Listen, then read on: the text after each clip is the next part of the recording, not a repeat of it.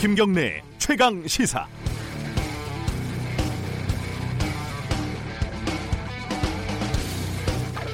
세월호 참사가 일어난 뒤 경찰이 특별조사위를 방해하기 위해서 조직적으로 정보 활동을 한 사실이 새롭게 드러났습니다. 이후에 해수부와 청와대는 경찰의 정보 등을 바탕으로 특조위를 무력화하기 위해 여러 가지 공작을 진행을 한 바는 익히 알려져 있죠. 어, 침몰과 구조 실태를 넘어서 실패를 넘어서 진상 규명에 대한 수년에 걸친 방해와 공작은 세월호 참사에 대한 국민적인 분노를 키웠고 결국 현직 대통령에 대한 탄핵을 불러왔다는 사실을 아무도 부인할 수 없습니다. 이후 우리는 촛불로 새로운 시대를 열었고 세월호 희생자들에게 큰 빚을 지고 말았습니다. 하지만 이미 지난해부터 여기저기서 피로감을 얘기합니다. 문희상 국회의장 같은 분은 지난해 여름부터 국민들이 적폐청산에 대해서 피로감을 느낀다면서 먹고 사는 문제에 대해 신경 써야 한다고 말하고 있습니다. 우리는 그동안 빚을 얼마나 갚았을까요? 이제 정말 그만해도 되는 걸까요? 진상규명은 얼마나 진행이 됐는지, 책임자 처벌은 어떻게 진행이 됐는지, 결정적으로 우리는 그 뒤에 얼마나 더 안전한 사회를 만들었는지 이번 주만큼은 차분히 따져봤으면 좋겠습니다. 4월 15일 월요일 김경래의 최강 시사 시작합니다.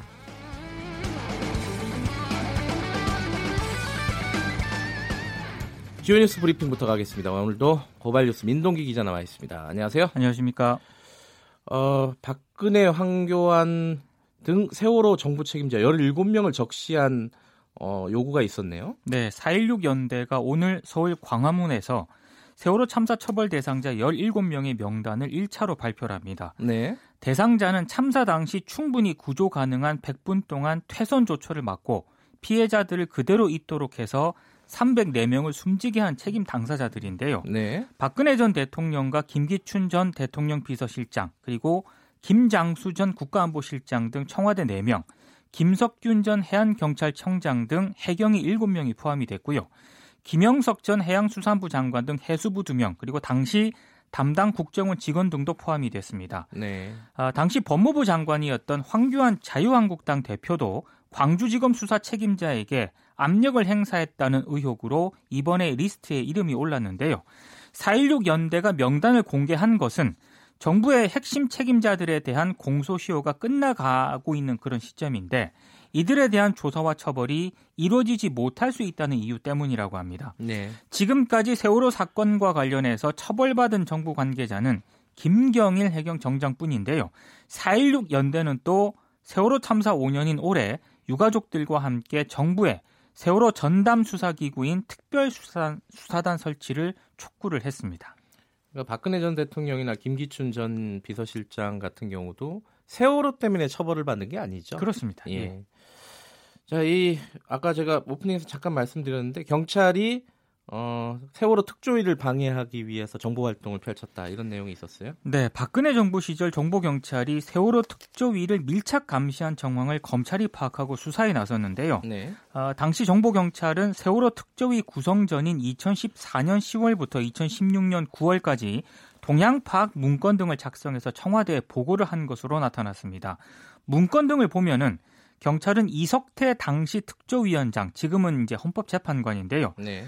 어, 이석태 특조위원장 등 특조위원들의 성향을 분석을 하고 이 위원장 등의 민변 경력 등을 들어서 좌편향 우려가 있다고 평가를 했습니다. 이석태 위원장의 성향으로 밀어봤을 때 반정부 성향 인사를 대거 영입할 것으로 보인다면서 대비책으로 보수 언론을 이용한 여론전을 또 제안하기도 했습니다.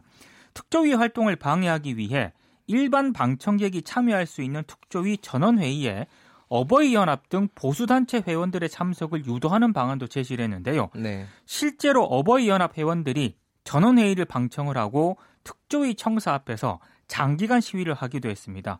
문건에는 유족들이 설치한 광화문 농성장을 서울시를 압박을 해서 조기에 철거하는 방안도 담겨 있습니다. 경찰이 참 충성을 다했군요. 그렇습니다. 예. 문재인 대통령이 오늘 북, 북아, 북에게 비핵화 메시지를 할 것으로 예정이 돼 있죠. 네, 김정은 위원장의 시정연설 그리고 4차 남북 정상회담 관련 언급을 할 예정인데요. 정상회담 필요성을 언급을 하고 북의 호응을 요청하는 한편 원 포인트 정상회담을 위해 대북 특사를 포함한 다각적 접촉을 할 것이다. 이 정도가 이제 포함이 될 것이라는 예상이 나오고 있습니다. 네. 누구를 언제 평양으로 보낼지 언급할 단계는 아닌 것으로 지금 예상이 되고 있는데요. 일각에서는 이번 주 내에 특사 파견 가능성도 예상을 하고 있습니다만 네. 이건 북측 태도에 달려 있기 때문에 아직은 미지수인 것 같습니다. 만약에 특사로 파견이 된다면 정의용 국가안보실장이 유력한데요. 일각에서는 서훈 국정원장도 예상을 하고 있습니다. 어, 청와대는 정상회담을 갖겠다는 의지가 확고하긴 합니다만 한미 정상회담에서 북한을 비핵화 테이블로 돌아오게 할 카드가 뭐 구체적이지 않다라는 그런 평가가 음, 있는 그런 상황인데 네. 청와대 고위 관계자는 공개된 발언이 전부는 아니다 이렇게 언급을 했기 때문에 트럼프 대통령이 북한을 설득할 일종의 히든 카드를 줬을 가능성을 또 시사를 하기도 했습니다. 만약에 그런 게 있다면 특사가 이제 가지고 가겠죠. 그렇습니다. 네.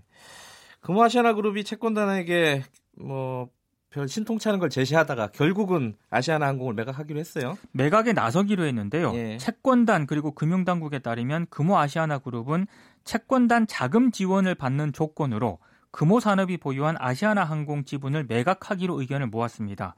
아, 이르면 오늘 이사회를 열고 이런 내용이 담긴 자구 계획 수정안을 의결할 것으로 보이는데요. 그룹 매출의 60%를 차지하는 아시아나 항공이 매각이 되면 금호 아시아나 그룹은 금호 고속, 금호 산업만 남은 중견 그룹으로 위상이 좀 내려앉게 됩니다. 네. 지난 9일 금호 아시아나 그룹은 박삼구 회장 등 오너 일가 지분 140억 가량을 추가 담보로 내놓는 대신에 5천억의 추가 자금 지원을 요구하는 내용을 뼈대로 하는 회사 자구 계획을 채권단에 제출을 했습니다. 이 제출된 자구 안에는요. 3년 안에 회사를 살리지 못하면 경영에서 손을 뗀다는 내용도 담기긴 했습니다만 채권단과 금융당국 쪽에서는 부정적인 반응을 보였습니다. 금융당국과 채권단은 지난 11일 금호 측의 자구 계획이 기대에 못 미친다면서 새로 제출할 것을 요구를 했습니다만 금호 측이 새 카드를 내놓지 못한 것으로 풀이가 되고 있습니다. 예, 상식적으로 100억, 200억 담보로 내놓고 수천억 원을 달라고 하는 게 말이 안 좀, 되죠? 예, 쉬운 결정이 아니죠 채권단 입장에서는. 네. 자, 청와대가 이미선 헌재 후보자를 임명을 강행을 할 분위기죠? 원래는 그 오늘 그 후보자에 대한 보고서 1차 채택일이 오늘인데요. 네. 청와대가 만약 오늘까지 국회 논의를 지켜보다가 끝내 국회가 보고서 채택에 실패를 하게 되면 인사청문회법에 따라 내일 국회에 보고서 재송부 요청을 한다는 그런 계획입니다. 네. 근데 정의당하고 민주평화당이 조금 기류 변화가 감지가 되고 있거든요. 정의당 정호진 대변인이 처음부터 정의당이 이미선 후보자를 데스네, 데스노트에 올린 것도 그리고 현재 임명 현재 임명을 찬성하는 것도 아니다라는 입장으로 음, 조금 바뀌었습니다. 네. 아, 그래서 정의당이 오늘 상무위원회를 거쳐서 최종 입장을 밝힐 예정이고요. 원래 좀 부정적이었죠. 정의당이 초반에는. 그렇습니다. 예. 그리고 민주평화당도 지난 12일 최고위 회의에서 사퇴 촉구로 당론을 모았었는데 어, 박지원 의원이 이미선 후보자가 주식을 매각한 이후에 임명 찬성으로 입장이 바뀌었습니다. 아, 민주평화당도 오늘 최고위에서 최종 입장을 정할 것으로 보이는데요. 하지만 자유한국당은 오늘 이 후보자와 이 후보자의 남편인 오충진 변호사를 대검에 고발할 방침입니다. 네. 아, 고 장자연 씨 사건 증언자죠. 어, 윤지호 씨가 북 콘서트를 열어서 또 다른 증언을 했네요. 어제 이제 국회에서 북 콘서트를 개최를 했는데요. 네. 어, 책을 쓰게 된 이유에 대해서 윤지호 씨는 고 장자연 씨를 위해서 사회를 위해서 하는 부분도 있지만 추후에 계속 자신이 나이가 들어갈 텐데 과거의 자신의 모습을 돌아봤을 때 창피하고 싶지 않았다 이렇게 얘기를 했습니다. 네. 공익 제보자로 산다는 것이라는 코너에 박창진 대한항공 사무장이 또 등장을 했는데요. 어, 피해자들은 그러니까 공익 제보 피해자들은 가해자에게 피해를 입어도 자신의 잘못을 먼저 생각한다. 정신적 어려움은 상상할 수 없을 정도로 크다. 공론화돼서 얼굴을 드러냈을 때 2차 가해가 상당하다 이렇게 얘기를 했습니다. 네. 윤지호 씨가 어제 자신을 도와준 많은 사람들, 특히 기자들과 언론에게 고맙다라고 얘기는 했습니다만 뉴시스는 제외하겠다라고 얘기를 해서 주목을 받았습니다. 뉴시스는 지난 8일 기자 수첩을 통해서 윤지호 씨가 자신의 성공을 위해 고 장자연 씨를 이용하고 있을 수 있다. 이런 주장을 펼쳐서 논란을 빚었는데요. 네. 해당 기자 수첩은 지금은 삭제가 된 상태입니다. 나경원 의원실을 대학생들이 점거를 했는데 어, 구속영장은 기각이 됐네요. 법원이 증거인멸이나 도주의 우려가 인정되기 어렵다고 밝혀서 이제 예, 구속영장을 예. 기각을 했는데요. 어, 한국대학생 진보연합 소속 대학생 22명입니다. 지난 12일 나경원 원내대표의 의원회관 사무실을 기습 점거를 했는데 황교안 자유한국당 대표가 세월호 진상규명을 가로막고 김학의 사건을 은폐했다고 주장을 했고요. 나경원 원내대표는 반민특위 발언에 대해서 책임을 지고 사퇴하라고 주장을 했습니다. 네. 한국 대학생 진보 연합이요? 네. 네.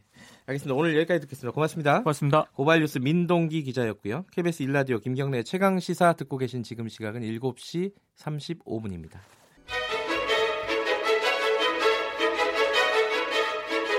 우리 사회의 다양한 현안을 공정하고 깊이 있게 다룹니다. KBS 일라디오 김경래의 최강 시사. 네, 김경래 최강 시사 듣고 계시고요. 아, 지난주 헌법재판소가 낙태죄에 대해서 헌법 불합치 판결을 내렸죠. 그래서 내년까지, 그러니까 시간은 좀 있어요. 이제 1년 반 넘게 남았는데 내년까지 법 개정이 이루어져야 합니다. 그런데 어, 실제로 현실에서는 이 법 개정이 어떻게 이루어져야 되는지 여러 가지 규정이나 규칙들은 어떻게 바꿔야 되는지 복잡한 문제들이 많이 있습니다. 아, 산부인과 의사회 김재현 법제이사 연결해서 관련 얘기 나눠보겠습니다. 안녕하세요. 안녕하세요. 네. 반갑습니다. 산부인과 의사 김재현입니다. 산부인과 의사회는 이 헌법재판소 판결에 대한 입장은 뭐죠? 기본적으로는? 대한산부인과 의사의 공식적인 입장은 헌재 결정에 대해서 네. 단순 위원이 아닌 불합치가 나온 것에 대해서 아쉬움도 있지만 네. 대체로 의사들을 올감했던 처벌 규정이 사실상 사라진다는 점에 대해서 법 개정에 대한 기대감을 갖고 있습니다. 예. 근데 이게 어 지금 헌법재판소에서 얘기한 거는 22주를 기준으로 얘기를 하지 않았습니까? 그죠? 예, 예. 근데 이게 실제로 산부인과 그 의료계에서는 어느 정도 선에서 이 낙태가 가능하다 뭐 이런 논의들이 이루어지고 있습니까? 의료계에서 주도적으로 어느 주수까지 이렇게 이끌어가야 한다는 것에 대해서 딱히 정해진 바는 없고요. 예. 이 기본적으로 헌법재판소의 판결에 대한 원칙을 존중하는 그런 입법이 국회에서 이루어질 것으로 예상되기 때문에 예. 그 우리 의료계의 입장은 법 개정이 된 연후에 예. 그 법률에 따라서 그 시술을 할 결정을 내릴 수밖에 없는 입장입니다. 그래도 이제 법을 개정을 하려면은 전문가들의 의견을 어, 참고를 해야 되지 않겠습니까? 그러니까 뭐 그렇죠. 대한 산부인과 의사회 같은 경우에는 굉장히 중요한 단체인데 여기서 어, 떤 수준으로 이 법이 개정돼야 된다는 입장은 있으실 것 같은데 지금 논의 중이신 건가요? 이 지금 지난번에 한번 그 보건복지부 출산정책과하고 함께 그 네. 이거에 관한 그 모임 TFT를 지금 내부적으로 이미 결성을 했고요. 예, 그 예. 모임의 1차 모임을 가졌습니다. 네. 추후에 그 위에서 이 다양한 의견들이 나오기로도 기대됩니다. 예. 아 지금 뭐 어떤 그 대략적인 어떤 수준이나 이런 것들은 결정된 게 아니고요. 예, 예. 음, 22주 정도면 합리적이라고 보십니까? 이게 그동안 의료계에서는 12주 이내 임신 초기 낙태는 허용해야 된다, 허용해야 된다, 이 정도 주장을 했다고 알고 있거든요. 예, 예. 근데 이 임신 12주까지는 태아가 네. 모체 밖을 나와도 생존할 수 없는 데다가 예. 임산부의 건강에도 그래도 영향이 적기 때문에 이와 같은 예. 이유로 이제 대부분의 나라에서 12주를 초기 낙태 허용 기준으로 삼고 있습니다. 네. 임신 22주 이후는 세계 보건기구에서 정한 태아가 모체를 떠난 상태에서 독자적으로 생존할 수 있는 시기이기 때문에 네. 대부분의 나라에서는 낙태를 전면적으로 금지하고 있습니다. 예. 그 지금 산부인과 의사회는요. 원래 이제 이 법 개정 아, 헌법재판소 판결 전에도 의사가 낙태를 한 경우에 비도덕적인 진료 행위로 해서 자격 정지 처하는 이 규정을 좀 철회해 달라라고 지속적으로 요구를 해오지 않았습니까? 그죠? 예. 근데 이 의료관계 행정 처분에 있는 이 비도덕적 진료 행위는 네. 저희들이 반대했음에도 불구하고 2018년도에 이 법 규정이 들어가 있었는데요. 네. 이때까지 이제 법, 법률로 이 보건복지부에서는 유보 입장을 했고 네. 실제적으로 헌법재판소 판결 이후에는 이제 그에 따르겠다라는 입장이고요. 네. 현재 저희들 입장은 낙태치 폐지 이전이라도 빠른 네. 시일 내에 삭제돼야 할 것으로 생각됩니다. 예. 이게 일부에서는 그런 얘기들 우려들이 좀 있습니다. 그 이번에 낙태죄가 없어지게 되면은 낙태가 굉장히 많이 늘 것이다라는 우려들이 일부는 있는데 의료계에서는 어떻게 판단하고 계세요? 일부 무분별한 시술이 증가할 거라고 생각하는 것은 기우라고 생각됩니다. 아, 왜 그렇죠? 낙태를, 부, 네. 예, 낙태를 부추기는 것이 사회적 차별이 우선 먼저 사라져야 하고요. 네. 이 낙태 자체가 이 증가될 수 있는 그것이 무조건 건수가 늘어나는 것이 아니라 어쩔 수 없이 선택하는 것이고 다시 겪고 싶지 않은 일종의 트라우마로입니다. 네. 이런 그런 생각은 지나친 우려라고 생각됩니다. 예. 실제 무분별한 낙태 수술을 막기 위한 장치로서는 많은 것이 예상될 수 있는데요. 예. 일본에서는 무체보호법에서 인공 임신 중절 수술에 관한 일체 업무를 국가로부터 유인받아서 그 산부인과 의사회에서 교육도 하고 그다음에 수술 관련 자료를 또 그 결과에 대해서 국가에 보고하는 의무를 가지고 있고요. 네. 또 독일의 경우에서 낙태를 허용한 다음에 오히려 낙태가 많이 줄었습니다. 아 그래요? 그, 어. 예, 예, 이 이유는 낙태 합법화라는 이 정책만 가지고 이루어진 것은 아니고 예. 이 결혼 후에 비혼이든지 기혼이든지 포용적 가정 정책, 이 출산에 대한 포용적 가정 정책과 남녀 일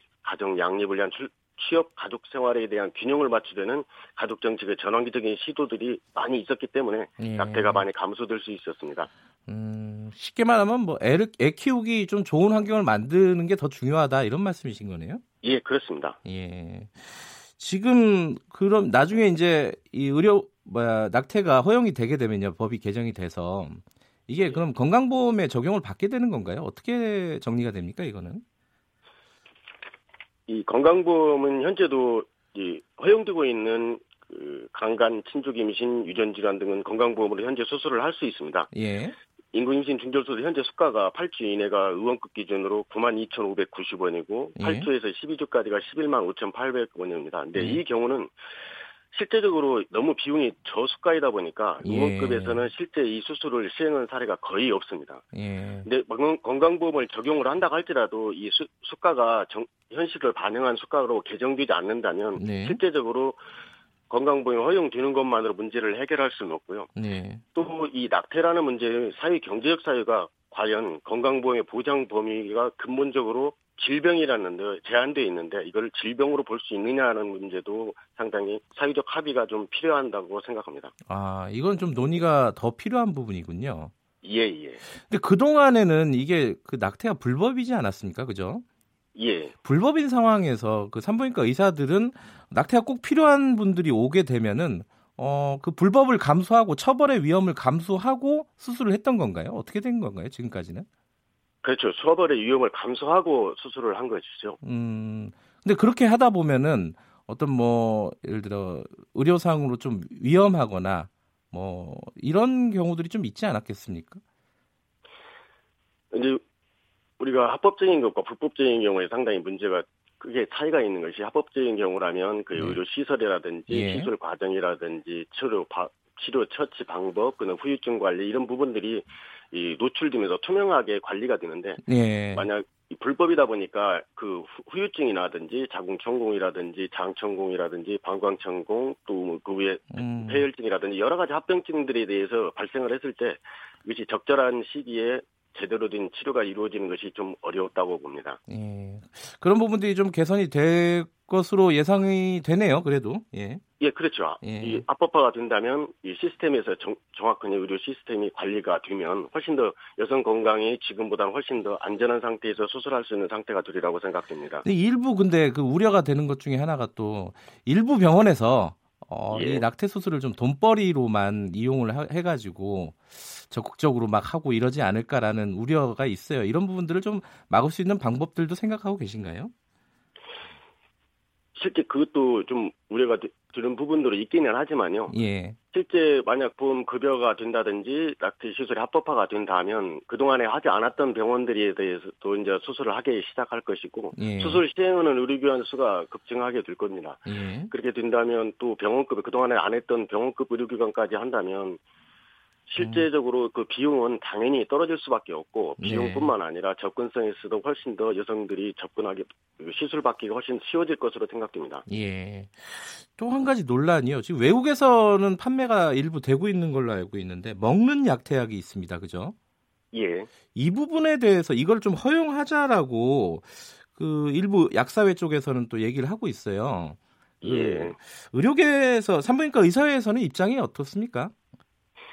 일명 알료 486이라 해서 미프진이라는 약이 현재 예, 예, 현재 미프진, 이, 예. 예, 인터넷에서 많이 판매가 돼서 이 적발 건수가 2015년도 12건에서 무려 18년도에는 1984건으로 160배나 증가됐습니다. 네. 근데 이것이 사용됐다는 서 객관적으로 우리가 저희들 의료계 입장에서 증, 증거를 찾을 수는 없지만 실제 최근 들어서 건강보험 심사평가원 자료를 보면 네. 계류유산이 그 전부에 비해서 훨씬 더 많이 증가되고 있는 것을 유의하게 증가되고 있는 것을 알 수 있습니다. 네. 이것이 이 약과 관련이 어느 정도 있는 것으로 생각되고요. 네. 현재 이 약사위에서 주장하는 것과는 약간 차이가 있는 부분들이 있어서 지적하고 싶다면요. 예. 미프지는 7주 이내만 복용하도록 권고되고 있습니다. 7주, 그는 49일로 돼 있고요. 예. 그 착상을 방지해서 유산을 유도하는 약인데요. 네. 이, 이 약이 2016년도 FDA에서 발표한 안전성 자료에 따르면 100명 중에서 한 10명 정도, 8명에서 정도가 과다 출혈이 발생해서 응급수술을 받은 적이 있고요. 또 3일 지나서 16일까지도 계속 지속이 되고 한 달까지도 심지어는 출혈이 멈추지 않고 응급 수술로 제왕절 응급 중절 수술을 실성한 사례도 많이 보고되고 있습니다. 네. 그렇다면 미프진을 허용할 경우에는 이 경우는 약사나 이쪽에서 판매하는 것보다는 의사의 진료와 처방을 전제로 하고 네. 더 훨씬 더 안전하게 가이드를 권고드리고 음. 싶다면 병원 내에서 원내에서만 사용하는 것으로 해야 한다고 생각합니다. 지금 말씀하신 걸 보면은 부작용이 아까 10명, 아, 100명 중에 8명 정도라고 하면 굉장히 예, 높은 10%, 편이네요. 예, 10% 정도 발생합니다. 아, 이게 그냥 이렇게 음성적으로 예컨대 뭐 SNS를 통해서 사가지고 먹어서는 안 되는 약이군요, 이게. 그렇죠. 예. 그럼 지금 말씀하시는 건 허용은 하되 의사가 처방을 반드시 하고 병원 내에서 어, 복용할 수 있도록 그 정도는 예. 허용을 할 수 있다 이런 입장이시네요. 실제적으로 안전하게 이 프로토콜을 이용하려면요, 네. 이 미, 미페프로스틴 제제는 착상을 방지해서 유산을 시키는 약이고요. 예. 그럼 유산시킨 그 수태물이 자궁 바깥으로 빠져나오게 하는 방법을 써야 하거든요. 예. 그러면 어쩔, 어쩔 수 없이 자궁 수축제라든지 이런 형태를 통해서 유산된 자궁 수태물이 빠져나오게 음흠. 해야 하는 과정을 겪어야 하는데요. 이 그동안 자료를 보면 미페프로스틴 제제들이 49일 이내에는 자연적으로 다 배출이 되는 것이 대부분의 경우에서 있습니다. 네. 근데 실제 이것에 대해서 교육은 하지 않고 이 7주가 넘어간 이후에는 예. 반드시 병원에서 입원 치료를 하면서 그 자궁 수축제를 함께 사용을 해서 네. 그 이후에 수태물이 안전하게 배출될 수 있도록 의료계 치료 치료가 함께 동반돼야 하는 것입니다. 음, 지금 뭐, 어, 이, 의료진, 아, 약, 그, 저, 산부인과 의사회하고요. 어, 그리고 예. 일부 약사회하고 입장은 조금 다르긴 하지만은, 어쨌든 예. 지금 상황에서는 이 약은, 어, 의사의 처방 없이 먹어서는 좀 위험하다. 일단은 그렇게 생각을 해야겠네요. 단 한 명이라도 위험한 상황이 발생한다면 네. 그건 주의를 해야겠고요. 예. 이 모자보험법이 개정되더라도 의약품 허가는 결국 식약청에서 이루어지고 현재와 같이 인터넷을 통한 불법 판매는 여전히 불법이기 때문에 예. 국민들이라든 여성들이 그 인식 자체를 안전한 음. 약을 실수를 허용된다고 할지라도 이- 안전하게 이걸 사용할 수 음. 있는 것을 교육해야 할 상황이라고 예. 생각합니다. 아니, 앞으로 좀 논의가 좀 더 진전이 돼야 될 것 같습니다. 이 미표진과 관련해서는. 예. 알겠습니다. 오늘 말씀 감사합니다. 여보세요? 예, 오늘 말씀 감사합니다. 야, 하나 제가 꼭 아, 예, 짧게요, 짧게. 말. 예, 예. 예, 예, 예. 이제는 더 이상 낙태 문제를 처벌의 대상으로만 보지 말고 예, 예. 경제적 사유에 대해서도 낙태를 선택하지 않을 수 있도록 지원책을 마련해 줬으면 합니다. 예. 또한 교육 과정에서도 성교육을 강화하고 피임약제와 피임 시술에 대해서도 보험 급여를 확대하는 것을 원치 않는 임신을 줄여야 할 것입니다. 예. 불가피한 임신 중단을 결정한 여성이 안전한 의료 환경에서도 수술받을 수 있도록 의료적 서비스를 제공해야 할 것입니다. 예. 그다음에 마지막으로 임신 출산 환경을 획기적으로 개선시킬 수 있도록 위기 임신 출산 지원을 위한 특별법 제정을 국회에 제안하는 바입니다. 알겠습니다. 알겠습니다. 이 말씀 마지막 말씀 준비하신 거네요. 예. 예, 예. 잘 들었습니다. 예, 감사합니다. 김재현 산부인과 의사의 법제 이사였습니다.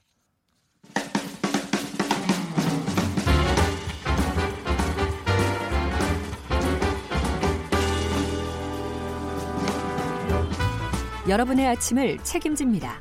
김경래의 최강 시사. 매일매일 가장 핫한 스포츠 소식을 가장 빠르게 전달해드리는 최강 스포츠 KBS 스포츠 취재부 김기범 기자 나와 있습니다. 안녕하세요. 네, 안녕하세요.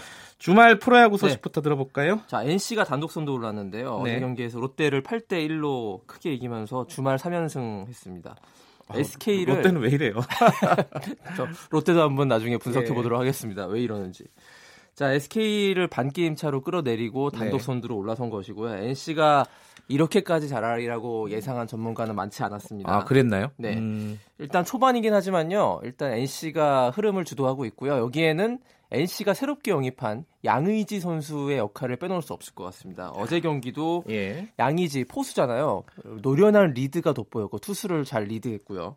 그 홈런을 하나 쳐서 3타수 1안타로 또 이제 승리에 또 공헌하기도 했는데 양의지가 17경기 올 시즌 나와서 타율이요 3할 9푼입니다. 네. 굉장히 4할에 근접한 엄청난 타율을 보이고 있고 홈런 5개, 타점 17점 이렇게 해서 굉장히 그 FA 125억 원의 몸값을 톡톡히 발휘해주고 있는 양의전 선수 효과로 지금 NC가 단독 선두로 올라섰네요. 네. 타율이 4할 가까이 되네요. 네. 야 대단하네요. 자, 잘 치죠. NC 때문에 프로야구 흥행이 상당히 도움이 많이 되겠어요? 네, 지난 주말에 프로야구 관중이 이제 총 100만 관중 돌파했거든요. 시즌 관중이.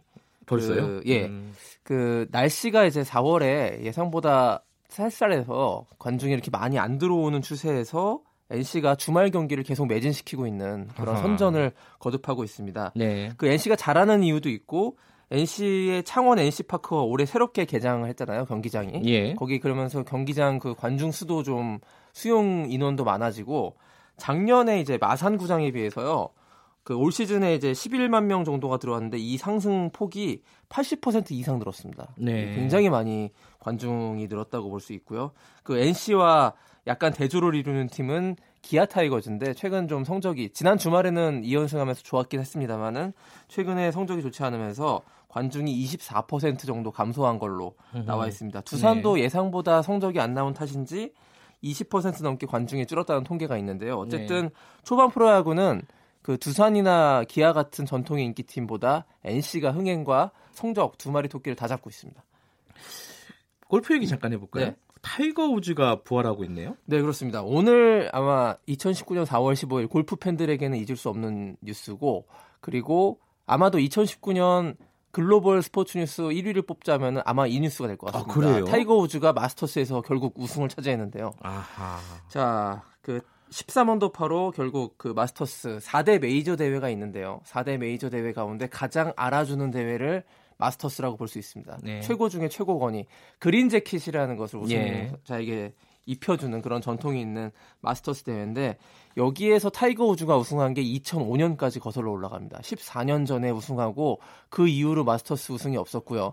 4대 메이저 대회로 국한시켜 보자면 2008년 US 오픈 이후로 타이거 우즈가 한 번도 우승을 11년 동안 우승하지 못했는데 우즈가 드디어 우승한 것이거든요. 굉장히 네. 큰 의미가 있는 것이고 전 세계 모든 스포츠 종목의 역사를 통틀어도 이렇게 오랜 기간 동안 부진하다가 다시 부활한 그런 경우를 슈퍼스타가 그것도 찾아보기는 어려울 것 같습니다. 타이거 우즈가 11년 만에 메이저 우승을 차지하면서 그 메이저 우승 통산 횟수를 세잖아요. 위대한 네. 선수의 서열을 매길 때. 아, 그런가요? 타이거 네. 우즈가 15승째를 거뒀습니다. 15번 음. 우승했는데 이게 잭 니클로스의 18승에 이어서 역대 2위인데요. 사실 2008년에 US 오픈 우승할 때까지만 해도 잭 니클로스의 기록을 뛰어넘는 거는 시간 문제라고 음. 이렇게 다들 봤어요. 예. 근데 이렇게까지 타이거 우즈가 부, 오랜 기간 부진할 줄은 몰랐지 않습니까? 스캔들이 워낙 컸어요, 사실. 성추문이 예. 2009년에 있었고 그리고 그 이후에 허리 수술을 네 번이나 아, 받았습니다. 부상도 많이 있었군요. 사실 네. 걷기조차 힘들었던 타이거 우즈였고 그래서 그 약물에 취해서 그 운전석에서 발견됐던 타이거 우즈 영상으로 굉장히 많은 팬들이 네. 경악까지 했었는데 결국에는 이렇게 보란 듯이 부활을 했고 오늘 딸과 아들 2007년생, 음. 2009년생인데요. 딸과 아들과 함께 기뻐하는 그리고 기뻐하고 포효하는 타이거 우즈의 모습을 보니까 덩달아 그 팬인 저도 좀 행복했습니다. 네. 네, 알겠습니다. 오늘 소식 여기까지 들어야겠네요. 고맙습니다. 네, 고맙습니다. KBS 스포츠 취재부 김기범 기자였습니다. 어, 오늘 요번 내일이 이제 세월호 참사 날이죠. 그래서 오늘과 내일은 세월호 관련된 어, 기획들이 좀 있습니다. 아까 제가 오프닝에서 세월호 관련된 말씀을 드렸는데 문자를 여러 문자를 보내주시네요.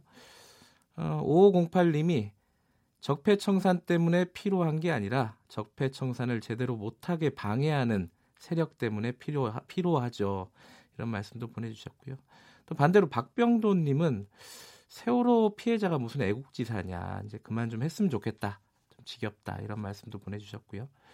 이주윤님은 어, 세월호 참사에 대해서 더 이상 정쟁화하는 것을 멈추고 침몰 원인과 참사 후 무엇이 얼마나 달라졌는지 안전한 사회로 가는 길을 점검하고 모색하자 이런 말씀 보내주셨네요. 오늘과 내일은 좀 여기에 대해서 많이 생각할 수 있는 기회를 김경래 최강 시사에서도 가져보도록 하겠습니다. 자, 1부는 여기까지 하고요. 2부에서는요. 정동영 전 통일부 장관과 함께 한미 정상회담 대북 전략에 대해서 좀 얘기를 나눠보겠습니다. 잠시 후 뉴스 듣고 돌아오겠습니다.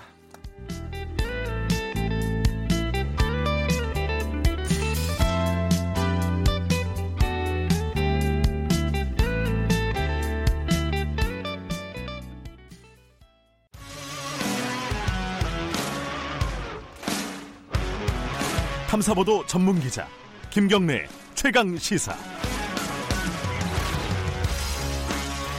김경래 최강 시사 2부 시작하겠습니다. 아, 이 남북미 관계가 뭐, 뭐 최근 들어서 급하게 돌아가고 있죠.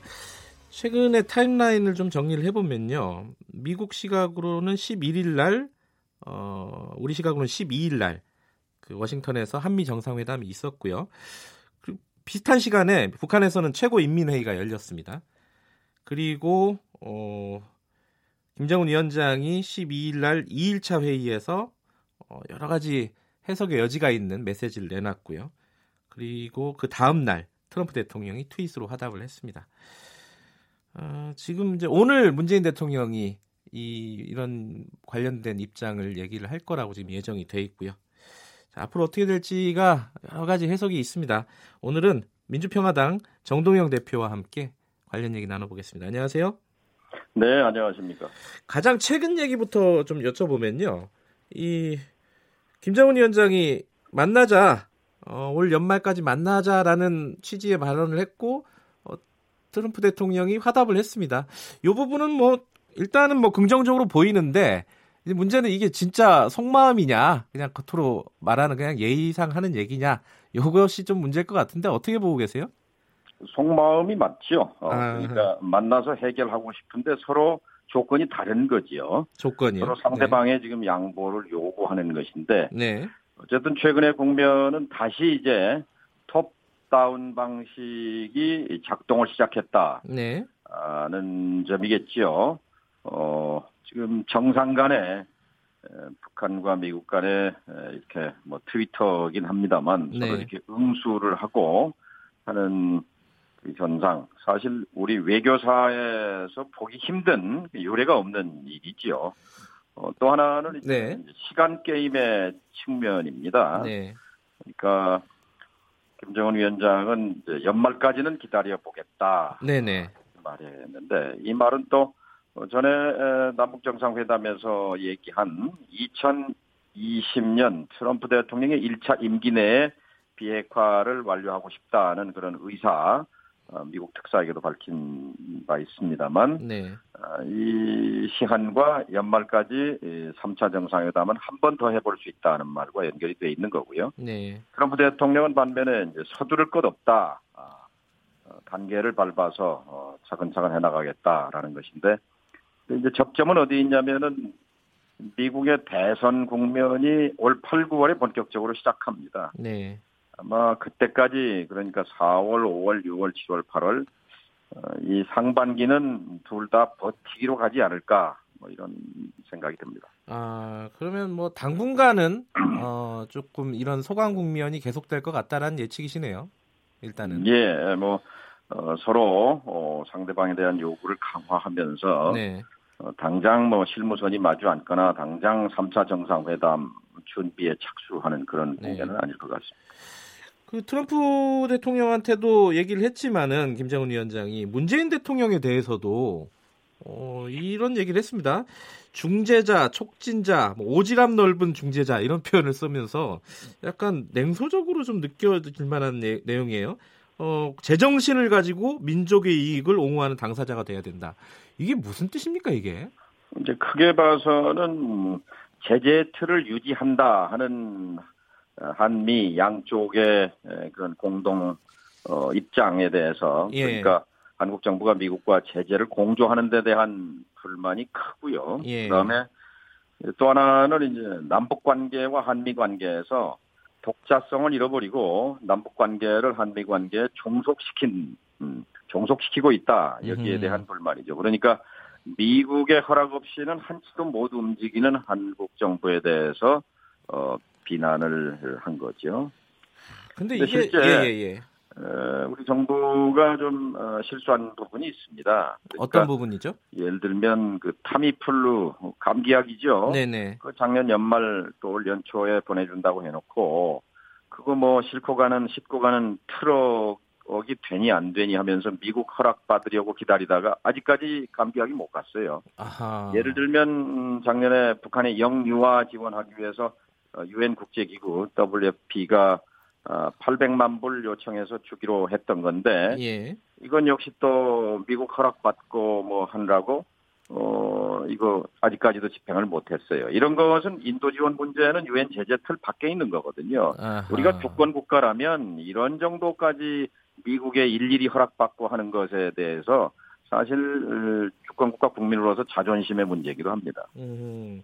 이거는 분명히 이 정부가 아, 잘못한 일이에요. 아, 그런 부분들까지 포함해서 우리 정부의 좀 대미 의존, 지나친 대미 의존 뭐 이런 부분을 지적한 거다라고 보시는 거네요. 그러니까 한미 워킹 그룹이라는 걸 만들어서 네. 비핵화와 관련해서 의사소통을 하자고 해서 뭐 한 달에 한 번 서울에서 또 한 번은 또 워싱턴에서 이렇게 네. 뭐 어, 실무자들끼리 만나는 것이 족쇄로 작용해서 일일이 모든 것을 남북 관계 하나하나까지 미국의 아하. 승인을 받고 허락을 받는 이 틀로 작동을 한단 말이에요. 예, 예. 한미 워킹 그룹이라는 것은 이거 비핵화 협상에 대한 조율이거든요. 예. 근데 이게 어떻게 돼서 남북 관계가 한미 관계에 종속됐는지 이 부분에 음. 대해서는 저도 안타깝게 생각합니다.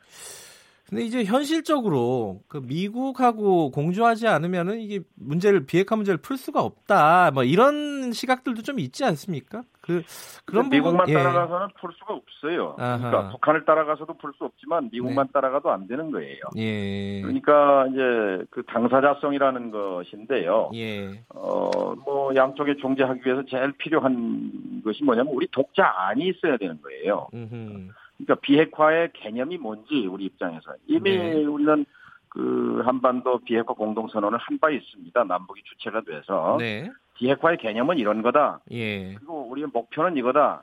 어떤 절차를 가져 어, 통해서 어, 어, 비핵화로 가야 한다는 명확하게 정리된 한국 정부의 입장이 과연 있는 것인가 하는 예. 의문이죠. 이게 있어야 세계를 상대로 또 미국을 상대로 북한을 상대로 어, 설득하고 또 요구할 수 있는 거죠. 예. 예를 들면 중국은 핵 문제에 대해서 일관되게 자기들 안을 갖고 있어요. 쌍중단, 예. 쌍배 병, 병행이라는 거죠. 네. 어, 쌍중단이라는 건 핵실험 중단하고 훈련 중단하고 네. 쌍중병행은 비핵화하고 평화 체제로 병행하자 뭐 이런 건데요. 네. 어쨌든 우리 마, 우리의 용어로 우리의 개념으로 정리된 우리 입장이 있어야 한다. 아직까지 음. 이것이 분명치 않은 것이 예. 가장 큰 문제라고 봅니다. 그럼 그런 시각에서 보면요, 어, 대표님은 이번에 한미 정상회담 결과에 대해서 그렇게 후한 점수를 못 주실 것 같은데요. 어떻습니까?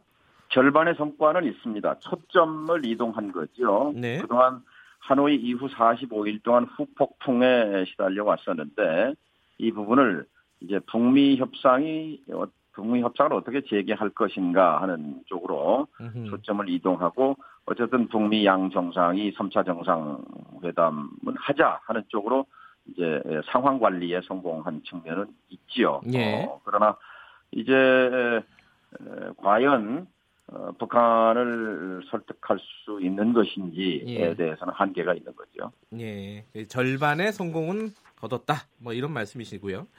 근데 오늘 어, 북한의 대북 특사를 아마 발표를 할 것 같은데요. 예. 어, 누구로 예상하십니까? 정동영. 뭐 지금까지 네. 북미 협상 과정에서 네. 어, 남북 정상회담, 북미 정상회담 과정에서 어, 서훈 정의용 특사 조합이 예. 뭐 평양도 가고 워싱턴 가고 훌륭하게 역할을 수행했기 때문에 예. 아마 그 팀이지 않을까 생각합니다. 그런데 지금 특사로 가서 할 수 있는 얘기가 뭐가 있을까? 이 부분에 대해서 이제 미국이 뭔가를 줬을 거다, 메시지를 줬을 거다라는 입장이 있을 수도 있고, 아니면 좀 우리가 지금 너무 할 얘기가 없을 거다, 북한에 가서 아마 이런 좀 약간 부정적인 시각도 있고요. 정동영 대표께서는 어떻게 보십니까? 정상회담은 이제 공개되는 부분이 있고 공개되지 않은 부분이 있잖아요. 예.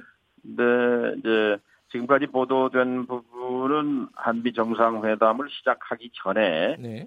트럼프 대통령이 일방적으로 쭉 자신의 얘기를 한 것, 또 네. 문재인 대통령의 모두 발언 정도가 근거가 된 것이고, 네. 그 이후 이제 어쨌든 배석자가 있는 회담이었지만 또 어, 트럼프 대통령을 만나기 전에 사실상 이 북미 협상에서 강경파로 발목을 잡고 있는 볼턴 보좌관 또 폼페이오 장관 등을 이제 만났잖아요. 네. 대통령이 거기서 우리가 했을 얘기는 분명합니다. 그러니까 어, 북이 내놓은 북이 약속한 영변 핵 폐기 영변을 다 제거하겠다는 건데 네. 아, 이거 일단 좀 말하자면 조기 수확을 하자 하는 얘기를 했을 거고 네. 거기에 대해서 아마 어, 미국 측의 반응이 있었겠죠. 아마 이런 것들을 포함해서 어, 북에 전할 얘기는 있을 겁니다. 그리고 음.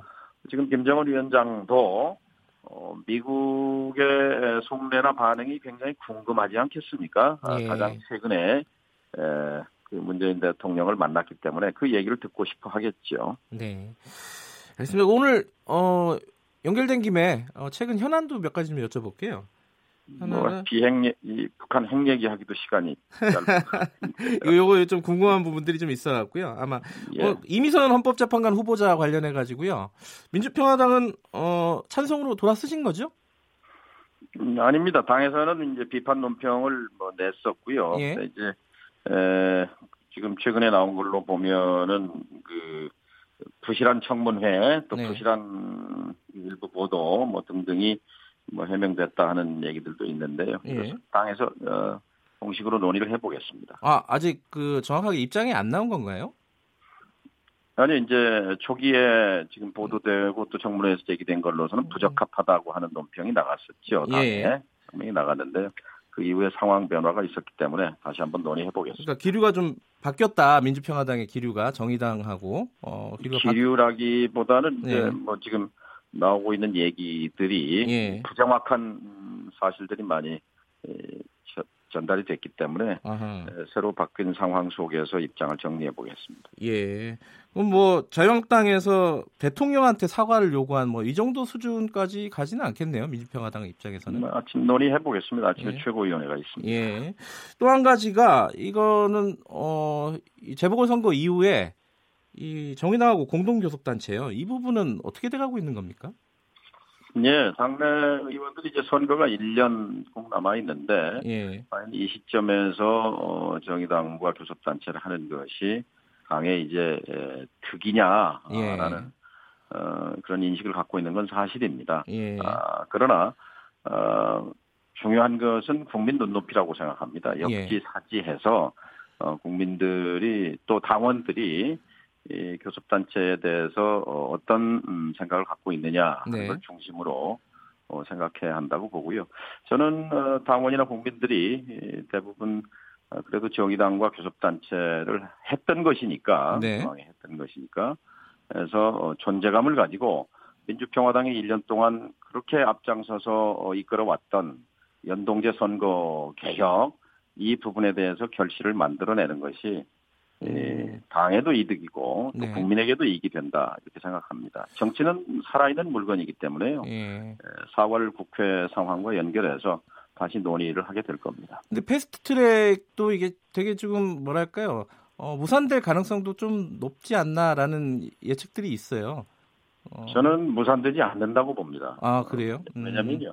아마 이제 바른미래당 손학규 대표가 결단하면은 바로 어, 패스트트랙은 됩니다. 그, 왜냐하면 공수처에 대해서 조건을 걸었기 때문에. 네. 그리고 또 어, 문재인 대통령이나 이해찬 대표가 결단하면 바로 어, 됩니다. 음. 아, 그 일괄 아, 저, 신속 트랙에 들어가는 거죠. 네. 선거 어제 개혁이 신속 트랙에 태워지는 순간 또 전국 상황은 일변합니다. 음흠. 그러니까 어, 자유한국당이 막 호원, 호원해 온 대로 네. 정말로 네. 의원직 총사퇴를 할 것인지 네. 아니면 저희가 보는 것처럼 어, 협상 테이블이 열리게 될 것인지를 네. 중심으로 해서 아마 전국이 요동을 치리라고 생각합니다. 그러니까 바른미래당에서 내놓은 공수처 안을 민주당에서 받는다 이렇게 보고 계신 건가요? 저는 바른미래당의 안을 예. 청와대와 정, 예, 여당이 받아야 된다고 생각합니다. 아하. 이 공수처는요 고위 공직자 부패 비리 수사처는 그 자체 그, 그 설립 자체만으로 공직 부패의 90%는 제거된다고 볼 수 있어요. 예. 20년 동안 이게 계속 지지부진했던 것은 누구도 특히 정치권이 이것을 원치 않습니다. 네. 이거를 이 내심으로는 저 안 됐으면 하는 거죠. 예.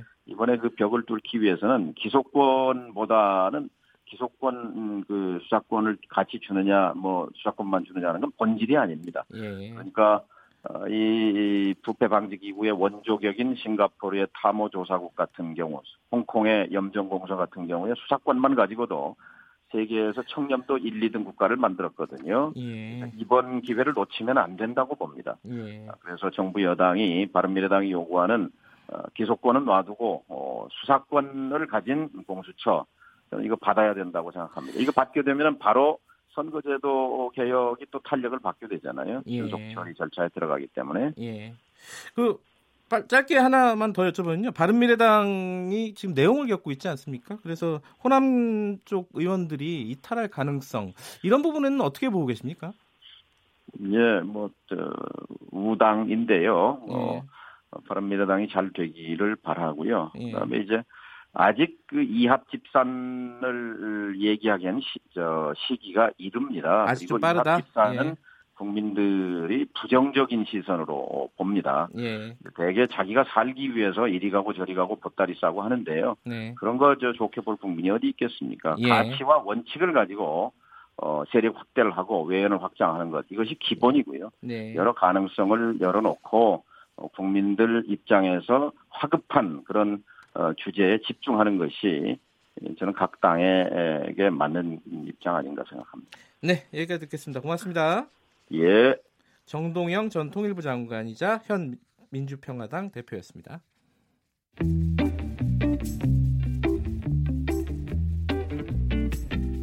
여러분께서는 지금 뉴스타파 김경래 기자가 진행하는 KBS 일라디오 김경래의 최강 시사를 듣고 계십니다.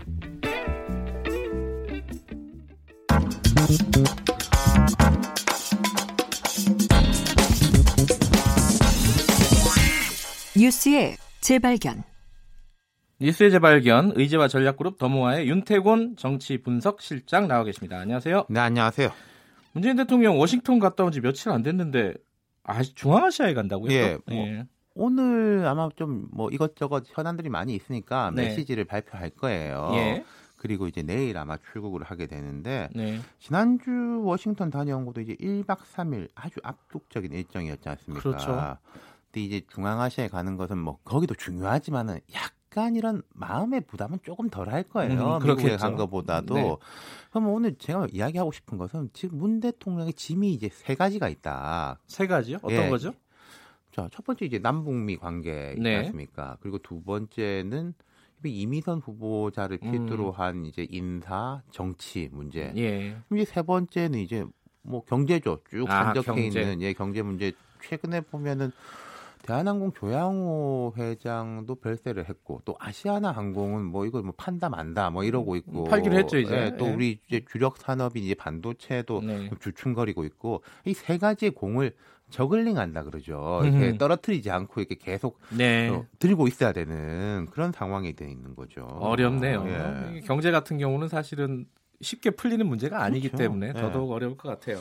그러기도 오늘 문 대통령이 메시지가 어떤 메시지를 낼까가 되게 주목받는 게 특히 이 중에서 그 김 기자 말씀하신 대로 경제 문제는 사실 쭉 쌓여 있는 거고 그러니까요. 당장에 뭘 이야기한다고 뭐 아 이게 이렇게 되고 저렇게 되는 게 아닌데 남북미 관계, 관계하고 정치 인사 문제는 좀 다르거든요. 네. 남북미 관계는 또 방금 정동영 대표께서 쭉 설명하셨지만은 지금 이제 미국은 미국대로 아니 그 북한한테 말하자면 우리 좀 설득해라 이거지 않습니까? 네. 뭐 빅딜 쪽으로 오도록 이야기해라는 건데 김정은 위원장은 북한도 이제 지난주에 큰 이벤트가 있었잖아요. 네. 체제를 쭉 정비하고 뭐 외교 라인도 정비하고 또 명목상 국가 수반으로 이제 본인이 올라가고 하면서 우리를 향해서 조금 뭐 압박식 발언을 한 거. 그렇죠. 예, 네, 어. 제가 조금 인용을 해보면은 나는 남조선 당국이 판문점 상봉과 9월 평양 상봉 때 초심으로 되돌아와 북남 선언의 성실한 이행으로 민족 앞에 지닌 자기의 책임을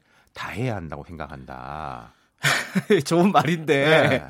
이게 물론 과거처럼 뭐 괴뢰 뭐 이런 식의 네. 이제 험한 말은 아니지만은 네. 이쪽에 이제 들어 있는 이야기가 뭐 남조선 당국은 민족의 이익을 옹호하는 당사자가 돼야 된다. 이게 뭐 협상과 중재자 이런 이야기는 아니지 않냐.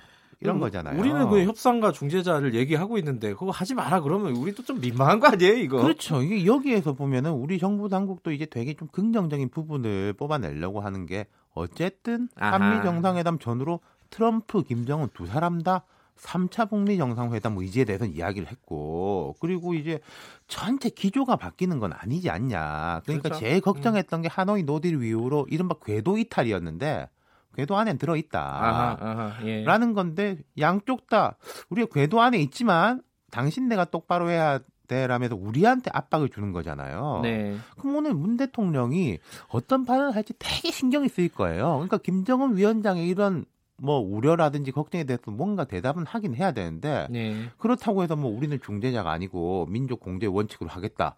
이렇게는 말할 수도 없는 거 아니겠습니까? 그럼요. 우리 사회에서는 굉장히 민감한 얘기니까요. 이게. 그렇죠. 그 네. 부분은 미국의 신뢰 부분도 있지만은 국내 정치 관점에서 봤을 때도 네. 상당히 민감한 대목이고 이게 우리 민족끼리 이런 프레임이라는 게 꼭 강경 보수 진영만 거부감을 느끼는 건 아니거든요. 냉정하게 볼 때. 맞아요. 예. 네, 목소리가 있죠. 그렇죠. 음.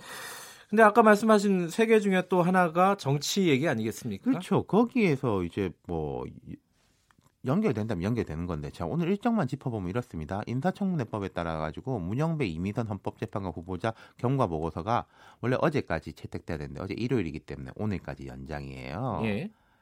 지금 분위기로 봐서는 대통령이 재요청을 할 것 같다. 기일을 음. 정해가지고 언제까지 청문 보고서를 채택해 주십시오. 네. 근데 그렇게 되면은 그 요청 날 때까지 안 온다면 뭐 지금 봐서는 안 올 것 같은데. 그러겠죠. 뭐 이른바 음. 이제 임명 강행, 이 강행이란 단어에 대해 가지고 되게 부담감을 이제 많이들 느끼는데 그러네요. 그렇게 되지 음. 않겠냐라는 음. 거죠. 음.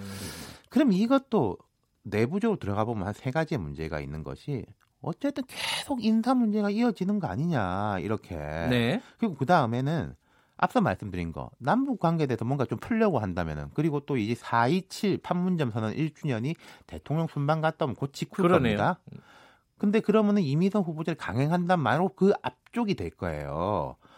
그럼 4.27그 판문점 선언에서 뭐 자유한국당의 전폭적인 협의를 기대하기는 어렵겠지만은 으흠. 보수 진영의 어떤 정치적 반발이라든지 이런 부분에 대해서도 좀 컨트롤 해야 될 필요가 있는 거거든요. 그 네. 그 부분에 대해 가지고는 전반적인 정치권의 갈등 지수가 높아질 것이다. 이게 음. 이제 두 번째 문제. 예. 세 번째 문제는 당청 관계 문제예요. 어. 당이 이번에 이제 뭐 요 한 주말 어간으로 해가지고 이미선 후보자를 엄호하는 쪽으로 민주당이 많이 돌아섰지만은 네. 계속 청와대에 대한 문제가 발생하는 거 아니냐, 음. 조국 수석의 문제 아니냐라는 건 꼭 야권만의 이야기가 아니고 민주당 내에서도 조금씩 이제 올라오고 있다 이런 거죠. 근데 이미선 후보자 같은 경우는 뭐 아까 표현이 좀 그렇지만 어쨌든 네. 강행할 가능성이 높겠죠 지금으로 그렇죠, 봐서. 그럴 것 음. 같습니다. 그러니까 이런 거예요. 주말 이전에 보면은 네. 보수뿐만 아니라 진보 쪽에서도 좀 아니지 않아? 했는데 한 주말 금토일 경과하면서 좀 진보 쪽에서는 아니 이 사람이 눈높이에는 좀 안 맞을지 모르더라도 불법이라든지 이런 건 없는 것 같은데로 돌아서 예. 있다 음흠. 이런 거죠. 그러면 뭐 인사라인까지 어떤 비판이 이번에도 그렇죠 이번에도 음. 갈 건데 그럼 이미선 후보자 그대로 하면은 인사 라인에 대해서도 안고 간다. 음. 그럼 제 최종적으로 정리해 보면은 문 대통령이 이제 세 가지 공을 이른바 저글링 해야 된다고 말씀드렸습니다. 예. 남북 관계, 경제, 정치, 인사 예. 문제. 이 중에서는요. 우리가 참 열심히 하더라도 외부적 환경 때문에 좀 어려운 게 있고 예. 문 대통령이 만약에 어떤 결정을 하면 그 결정 그대로 영향을 미칠 수 있는 것들이 있어요. 예. 그 중에서 세 가지 중에 하나라면은 제일 큰 게 정치 인사 문제죠. 예. 이건 이번은 넘어간다고 하더라도 계속 이제 숙제는 산적되는 느낌이다. 예. 그렇게 정리할 수 있겠습니다. 여기까지 듣겠습니다. 고맙습니다. 감사합니다. 뉴스의 재발견 더모아 윤태곤 실장이었고요. 2부는 여기까지고요. 3부는 일부 지역국에서는 해당 지역 방송 보내드립니다.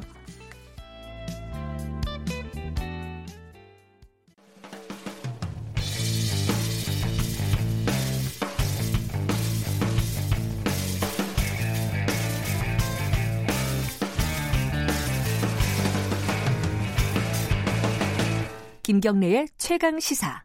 영화 파업전야라고 기억을 하십니까? 이게 1990년도에 제작이 돼서 어, 상영이 됐다라고 얘기가 좀 애매하네요.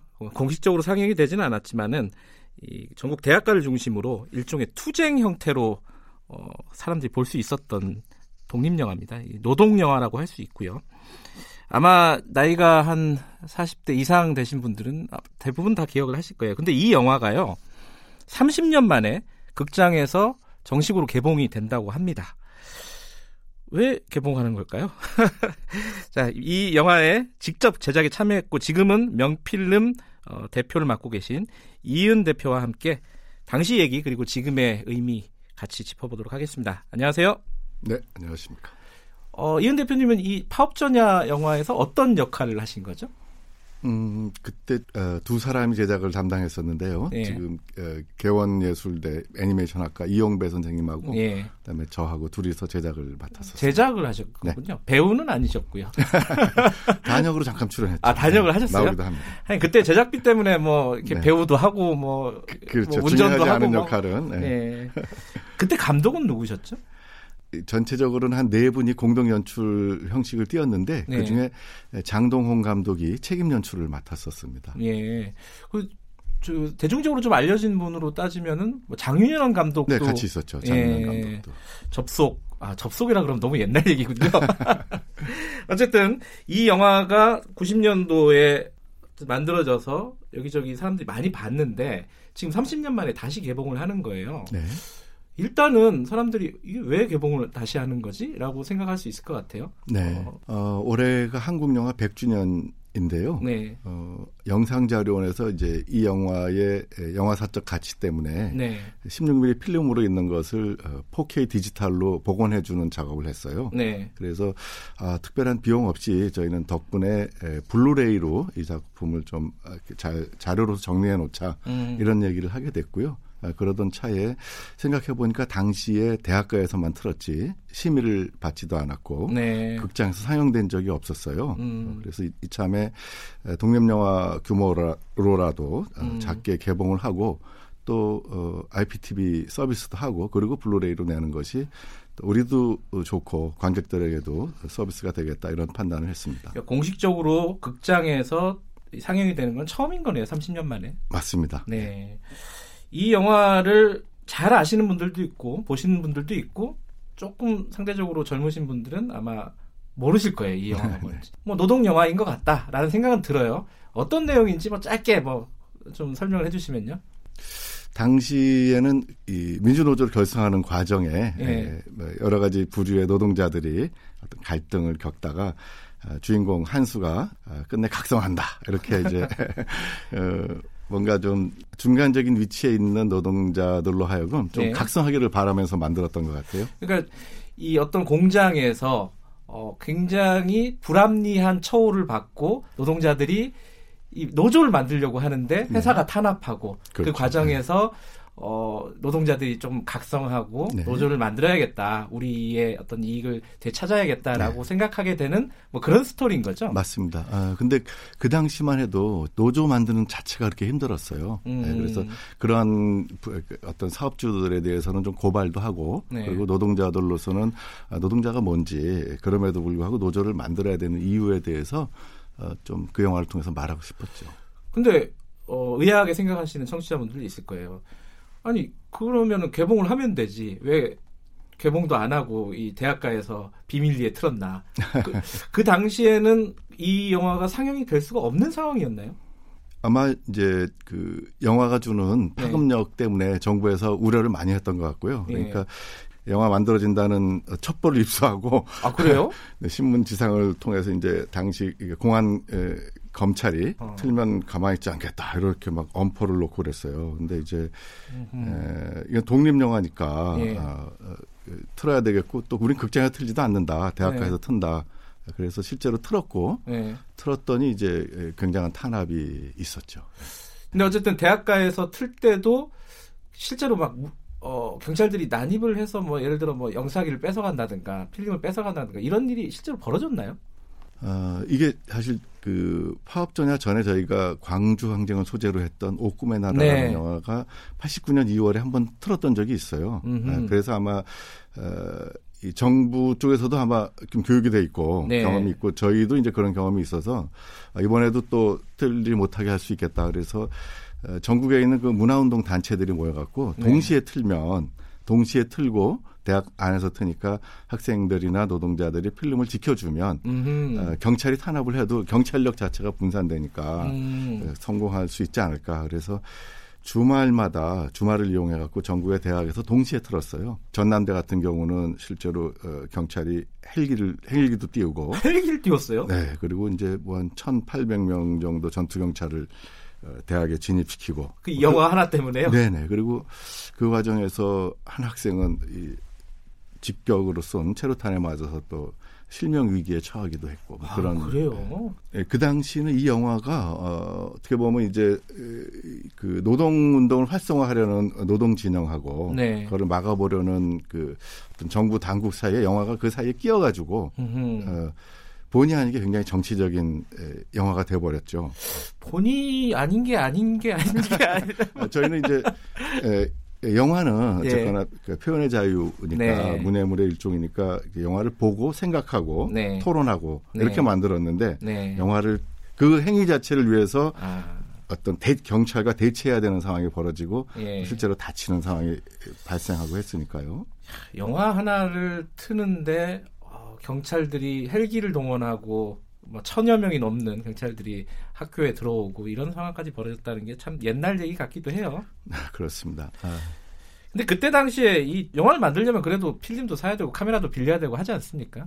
돈은 어떻게 마련하셨어요? 어, 그 장상군매라는 그 영화를 만든 우리 모임이 예. 각 대학 영화 동아리에서 단편 영화를 만들어 봤던 경험 있는 사람들이 모였어요. 네. 그러니까 단편 영화 한 편 만들 때 이미 한 한 한 당시 돈을 한 80만 원 정도씩은 가지고 만들어 봤던 경험이 있으니까 네. 이 사람들이 여럿이 모였기 때문에 수백만 원을 모을 수가 있었어요. 그래서 장편 영화를 만들려는 시도를 감히 했고 음. 좀 모자란 돈은 이제 제작을 맡았던 이영배 교수와 이제 제가 친구들한테 좀 한 몇십만 원씩 이렇게 모아서 돈을 빌려가지고 또 만들기도 했습니다. 네.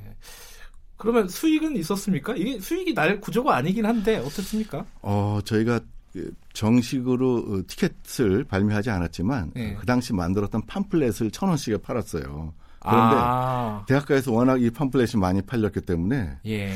정확하게 이렇게 정리는 안 됐지만 뭐 한 1억이 넘는 돈 그 팜플렛 1억이 넘었다고요? 네, 당시에 생겼지 당시에요? 추정됩니다. 네. 아, 그러면 관객 추산이 당시에 1990년도 몇년 사이에 이제 본격적으로 개봉했을 당시에 네.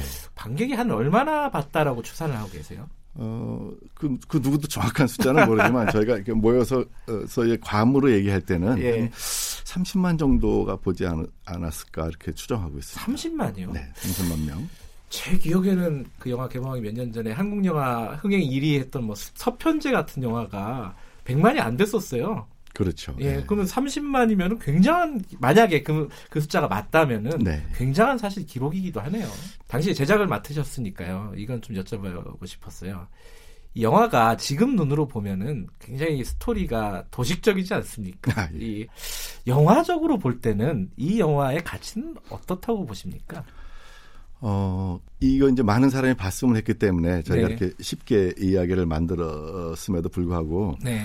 어, 모든 이야기는 이렇게 저는 보편성이 있어야 된다고 봅니다. 네. 그러니까 기승전결이 뚜렷하고 네. 그리고 무엇보다 그게 어, 당대 현실이었으니까 어, 그것을 당사자들 노동자들이 볼 때나 또 네. 노동자가 아닌 사람들이 봐도 아 이게 우리 사회 우리 노동 노동계 의 네. 현실이구나라는 공감을 얻을 수 있었으니까 어, 리얼리즘 미학이라는 측면에서 저는 어, 음. 그 당시 관객들도 그렇고 또 평론가들도 네. 어, 인정을 해주지 않았나 생각하고 음, 있습니다. 영화적으로도 의미가 있는 그렇죠. 작품이었다. 근데 이 말씀은 여러분들이 아마 이은 대표께 물어봤을 질문인데요. 어, 명필름에서 네. 어, 몇년 전에 카트라는 아, 네. 영화를 어, 제작을 하셨잖아요. 네, 네. 그게 이제 마트에서 일하는 비정규직 네, 노동자들이 네, 노조를 만들고 이런 과정을 그린 것이 않습니까? 파업전야가 1990년도에 만들어졌고 카트가 몇 년도였죠? 2014년. 2014년. 네. 그러면은 24년 네. 만에 만들어진 영화가 네. 비슷하지 않냐.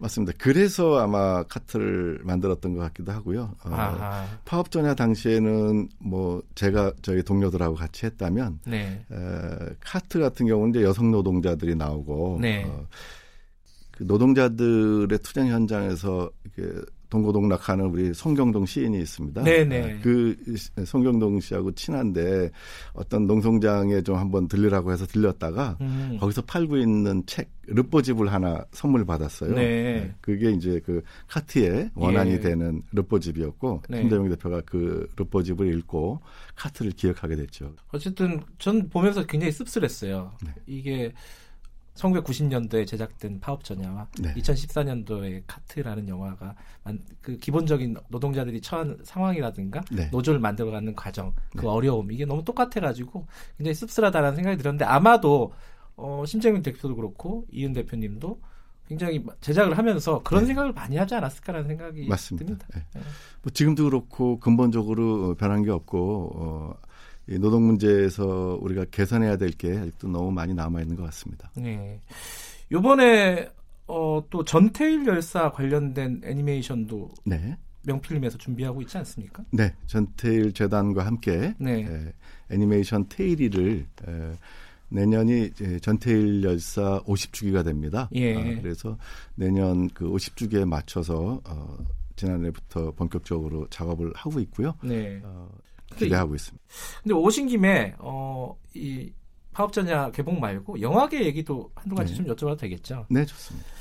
그 최근에 문화체육관광부 장관으로 박양우 장관이 임명이 됐습니다. 네. 반대 농성을 하셨죠 청와대 앞에서. 네네. 네. 왜 반대하신 거예요? 어, 뭐 개인적인 건 아니고요.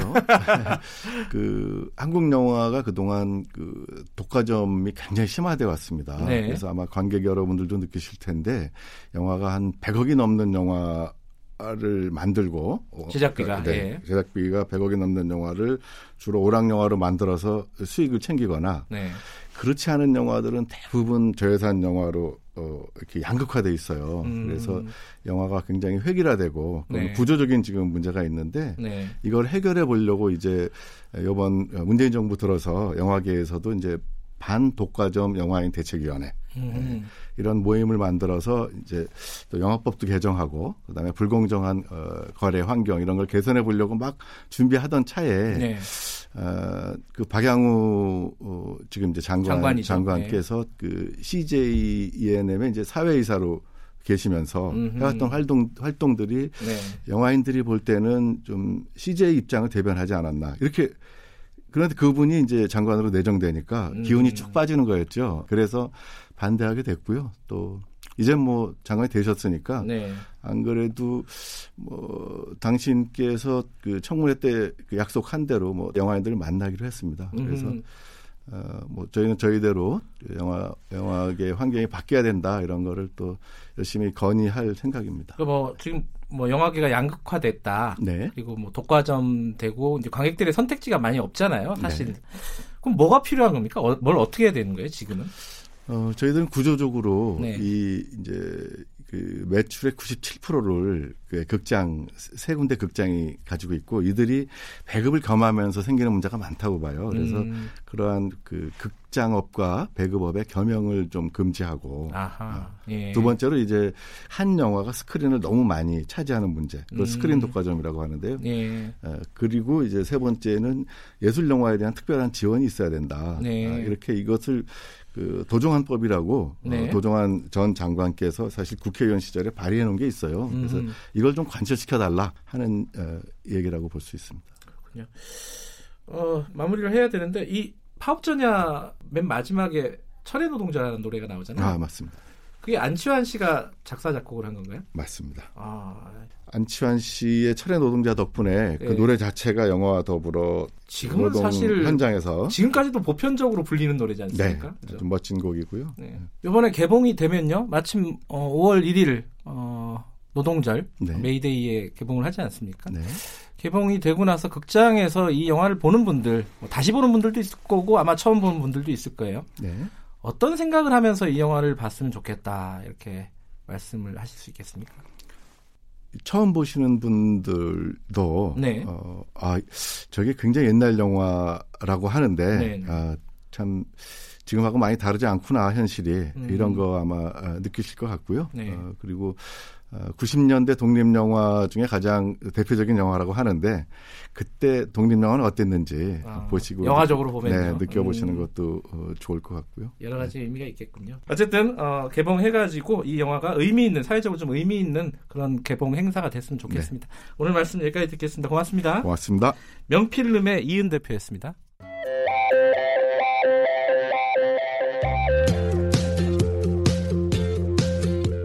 오늘 하루 이슈의 중심 김경래의 최강 시사. 네 내일이 세월호 참사 5주기입니다. 어, 지난 토요일에 이틀 전에 5주기 행사가 광화문에서 열렸고요. 오늘 내일은 좀 이 세월호에 대해서 여러 가지로 생각할 수 있는 시간을 가져보려고 합니다. 오늘은 먼저 짧게나마 배서영 4.16 연대 사무처장 연결해서 관련 얘기 좀 간단하게 나눠보겠습니다. 안녕하세요. 예, 안녕하세요. 5주기 행사는 어, 사람들에게 어떻게 다가가기를 원하셨습니까? 총 감독이라고 들으셨습니다. 예, 들었습니다. 참. 예. 예, 지금 토요일 날 5주기 기억문화제뿐만 아니라 네. 국내에서 127개 지역 그리고 어, 30개국 아, 10개국 34개 도시 해외를 말씀드리는 겁니다. 아, 이게 예. 지금 저희가 다 확인한 게 아니라요. 지금까지 네. 집계가 된 여전히 많은 분들이 지금도 잊지 않고 네. 어, 세월호의 문제를 좀 해결하는데 네. 함께 계속 관심을 보이고 계시다 이렇게 보고 있습니다. 네. 예. 일부에서요. 예. 음, 세월호 5주년 5주기 작년부터 그런 얘기가 나, 나왔던 것 같아요. 예, 피로감 예, 얘기를 많이 해요. 예, 예. 이 어떻게 말씀하실 수 있으시겠어요? 그 어저께 그제 이제 대한 대한애국당에서 네. 그런 일을 이제 벌였을 때 네. 이제 토요일 날 무대에 올라왔던 가수 이승환 씨가 네. 뭐 사실은 공, 매우 공개적으로 이제 못됐고 못났고 추악하다. 네. 유가족분들은 그 어떤 미물, 그러니까 생, 미물, 그러니까 동물들조차도 네. 그런 어떤 아픔들에 대해서 뭔가 그것을 아파하는 모습들을 보이는 것들을 종종 마주하는데 네. 뭐다 떠나서 어떤 이런 아픔에 대해서 그렇게 그런 어떤 뭐 피로감 이런 걸 얘기하는 것 자체가 과연 우리 국민들의 어떤 그런 인간으로서의 본연의 정서에 부합되는가 음. 이런 생각을 하고 있습니다. 일부 예. 정치권에서 예. 얘기하는 거지 어, 국민들이 얘기하는 건 아니다 이렇게 보시는 건가요? 맞습니다. 자기 가족이 어떤 일을 당해서든 희생되었을 때 그것을 빨리 잊을 수 있는 능력을 갖춘 특별한 능력을 갖춘 이제 그런 분들은 매우 없을 거라고 봅니다. 예. 이건 당연히 이제 인간의 어떤 그런 기본에 대한 문제라고 보고요. 다만 이것이 왜 자꾸만 해결되지 않고 있는가, 음. 계속적으로 이것이 왜 답답한가에 대한 문제에 대해서 네. 과연 이 문제의 원인이 누구에게 있는가가 더 중요한 사실이라고 봅니다. 음. 근데 그것이 정확하게 알려지지 않음으로 인해서 뭔가 좀 답답하게 바라볼 수도 있다 이런 음. 생각이 듭니다. 네. 피로감이라기보다는 답답함이다. 네. 왜 답답한지를 간단하게 좀 설명을 해주시죠.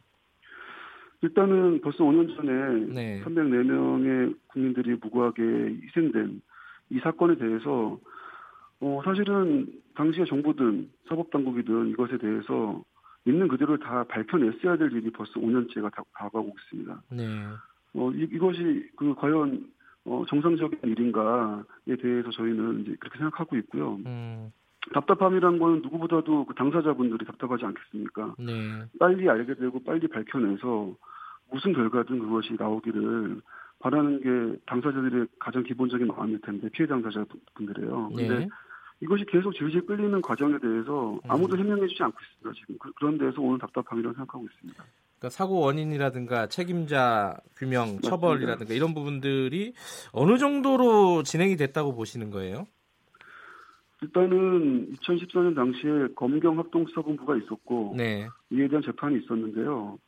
지금 실제로 304분이 돌아가셨는데도 불구하고 가해자는 지금 국가에서는 한 명으로만 돼 있습니다. 지금. 예. 이런 점도 사실은 이해할 수 없는 일이고요. 그리고 뭔가 규명을 해야 되고 수사를 해야 되는데 뭐 아시다시피 2015년부터 박근혜 정부에서는 어, 수사 여기 수사 자체를 이제 그 더 이상 하지 않았고 네. 그리고 이제 그 특별조사위원회를 국민의 어떤 목소리로 입법을 시켰지만 그건 그건 역시도 강제 해산이 됐습니다. 으흠. 이런 것들이 기본적으로 계속 있었고 또 세월호도 그 계속 인양이 제때 안 되고 지연이 됐습니다. 이런 모든 결과들이 뭐 계속해서 어떤 원인 규명이라든가 그 처벌에 대한 것들을 어 정체시키고 있거나 못하게 하고 있다고 생각합니다. 그럼 요번에 어 17명의 그 정부 책임자를 발표를 했어요.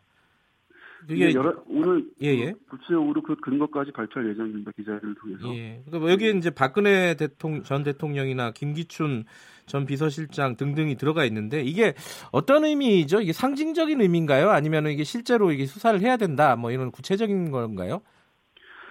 2014년 4월 16일 오전 8시 48분에 네. 그 사고가 발생했습니다. 예. 유가족분들이 이런 말씀하세요. 세월호, 세월호 사고로 죽은 사람은 없다. 아하. 이것이 참사로 된 이유는 예. 8시 48분부터 10시 28, 28 분까지 100분간의 구조 가능한 시간이 있었습니다. 예. 근데 이제 청와대를 비롯해서 해경, 당시 해수부까지 해서 어, 태선 조치를 확인하거나 태선 명령을 내리는 사실이 없습니다. 네. 100분간 대기 지시를 유지했고 이것이 국민들이 보통 말씀하시는 100분간 가만히 있어라라고 했던 것입니다. 이 사실에 음. 대한 책임을 묻는 것이 다시는 이런 일이 반복되지 않는 되게 중요한 이정표가 될, 될 것이라고 저희는 이제 믿어 의심치 않는데 이 사실에 대한 인정과 이 사실에 대한 어떤 규명과 음. 처벌이 제대로 이루어진 적이 없다고 보고 있는 것입니다. 그래서 예. 17명에 대한 명단은 전혀 모르는 사람에 대한 얘기가 아니라 네. 알면서도 처벌하지 않는 문제에 대한 제기인 것입니다. 아, 그럼 요번에 그 지금 사실상 이기 특조위가 진행이 되고 있지 않습니까? 예, 맞습니다. 이 이기 특조위의 과제도 아까 말씀하신 이런 어, 어떤 책임자에 대한 규명, 처벌이 주요 과제가 되겠네요. 아, 이 특조위는 아시다시피 지금 우리 사, 우리 국가에서 이제 그 기소할 수 있는, 즉 네. 처벌할 수 있는 이 권한은 어, 검찰 당국밖에 없습니다. 예. 예, 이 특별조사위원회는 아무리 많이 만들어도 이거 네. 조사밖에 못하는 한계가 있습니다. 네. 그래서 어, 어떤 사건이 벌어졌을 때 그 조사를 한 5년 동안 한 다음에 그 다음에 수사 처벌 들어가는 건 없지 않습니까? 바로 네. 이 규명과 수사가 동시에 진행이 돼야 되는데 5년 동안 한 번도 어, 이 수사를 제대로 시작한 음. 적이 없다라고 저희는 그 음. 그 사실을 알고 있습니다. 지금 5년이 지났는데 지금 말씀하신 대로 어, 네. 어, 책임자 처벌이라든가 진상규명은 제대로 진행된 것이 없다. 우리 사회는 그럼 5년 동안 제자리 걸음이었다는 말씀이신가요? 어떻게 바라봐야 될까요?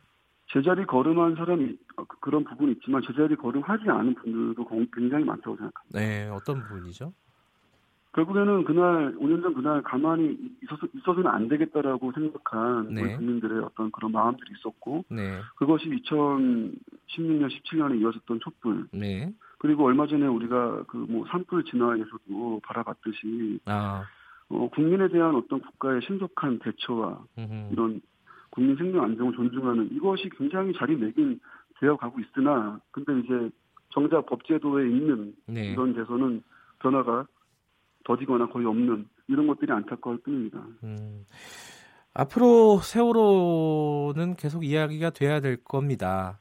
세월호가 네. 계속 우리한테 어, 이야기가 돼야 되는 이유 간단하게 좀 말씀을 해주시면 어떤 걸까요? 예, 5년 전 그때 결국에는 가만히 있지 않겠다라는 어떤 국민들의 어떤 그런 많은 말들이 세월호 이유는 반드시 달라지게 하겠다라는 이 그 얘기였습니다. 네. 어, 2000, 아, 어, 그 지난 그 4월 4일 날 전국의 소방 채널이 가는 어떤 그 장면들을 보고 많은 사람들이 감동을 했습니다. 네. 2014년에 그런 횡목항으로 그런 유가족들에게 전국에 계신 수많은 국민들이 네. 소방차처럼 달려가셨습니다. 네.